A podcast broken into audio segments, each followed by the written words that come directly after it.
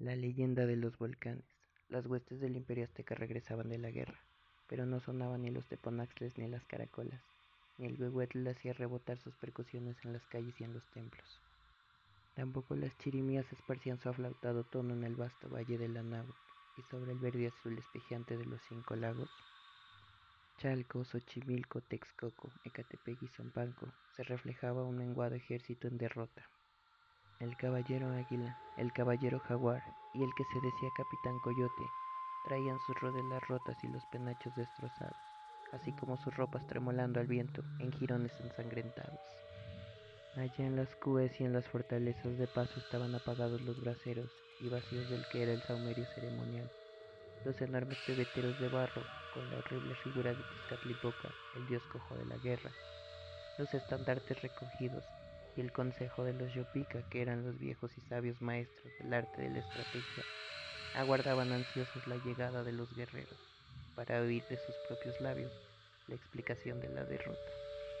Hacía largo tiempo que un grande y bien armado contingente de guerreros aztecas había salido en son de conquista a tierras del sur, allá en donde moraban los olmecas, los chicalanca, los zapotecas y los vixtotis, a quienes era preciso ungir al ya enorme señorío de la náhuac.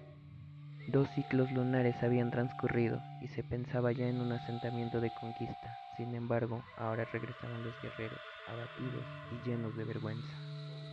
Durante dos lunas habían luchado con denuedo, sin dar ni pedir tregua alguna, pero a pesar de su valiente lucha y sus conocimientos de guerra, volvían diezmados, con las masas rotas, las macanas desdentadas, maltrechos los escudos, aunque ensangrentados con la sangre de sus enemigos.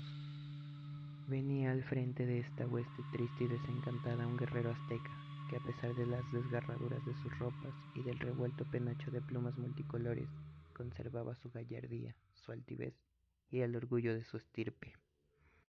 Ocultaban los hombres sus rostros envijados, y las mujeres lloraban y corrían a esconder a sus hijos para que no fueran testigos de aquel retorno deshonroso.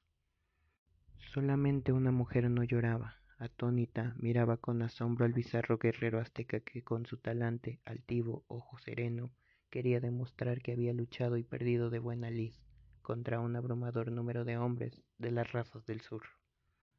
La mujer palideció y su rostro se tornó blanco como el lirio de los lagos, al sentir la mirada del guerrero azteca, que clavó en ella sus ojos vivaces y oscuros.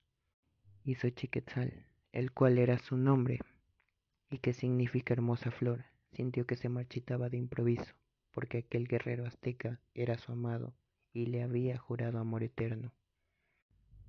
Se volvió furioso su chiquetzal para ver con odio profundo al tlaxcalteca que le había hecho su esposa una semana antes, jurándole y llenándola de engaños diciéndole que el guerrero azteca, su dulce amado, había caído muerto en la guerra contra los zapotecas.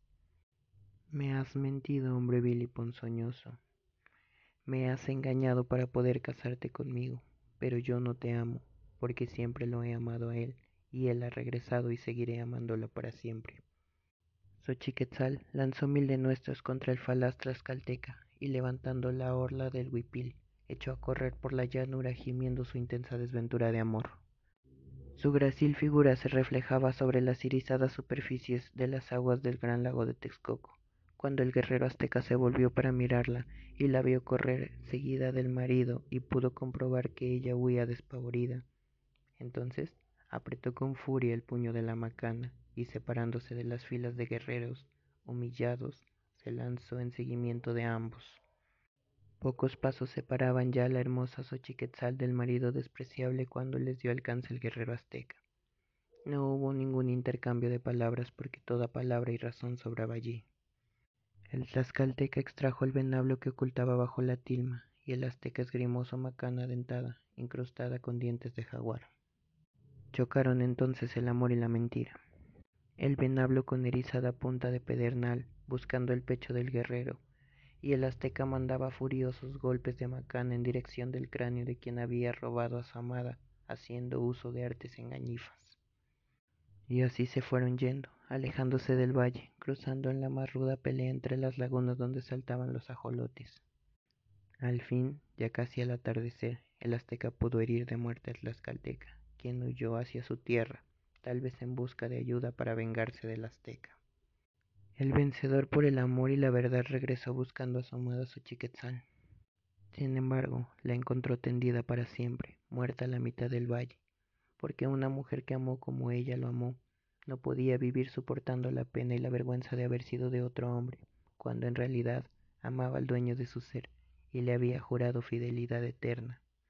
El guerrero azteca se arrodilló a su lado y lloró con los ojos y con el alma, y cortó maravillas y más flores, con las cuales cubrió el cuerpo de su amada.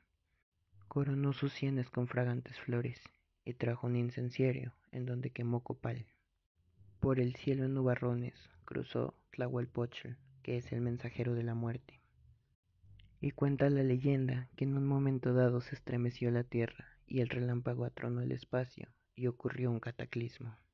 Todo tembló y se anubló la tierra y cayeron piedras de fuego sobre los cinco lagos. El cielo se hizo tenebroso y las gentes de la náhuac se llenaron de pavor.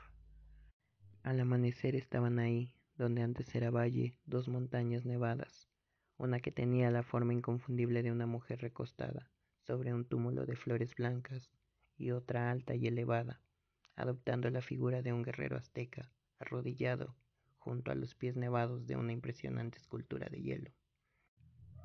Desde entonces esos dos volcanes que hoy vigilan el hermoso valle de la Náhuac tuvieron por nombres Iztaccíhuatl, que quiere decir mujer dormida, y Popocatépetl, que se traduce como montaña que humea, ya que a veces suele escapar humo del inmenso pebetero. En cuanto al cobarde y engañador Tlaxcalteca, según dice esta leyenda, fue a morir desorientado, muy cerca de su tierra, y también se hizo montaña. Esta es conocida como Cerro de la Estrella, y desde ahí, a lo lejos, vigila el sueño eterno de los amantes a quienes nunca podrá ya separar.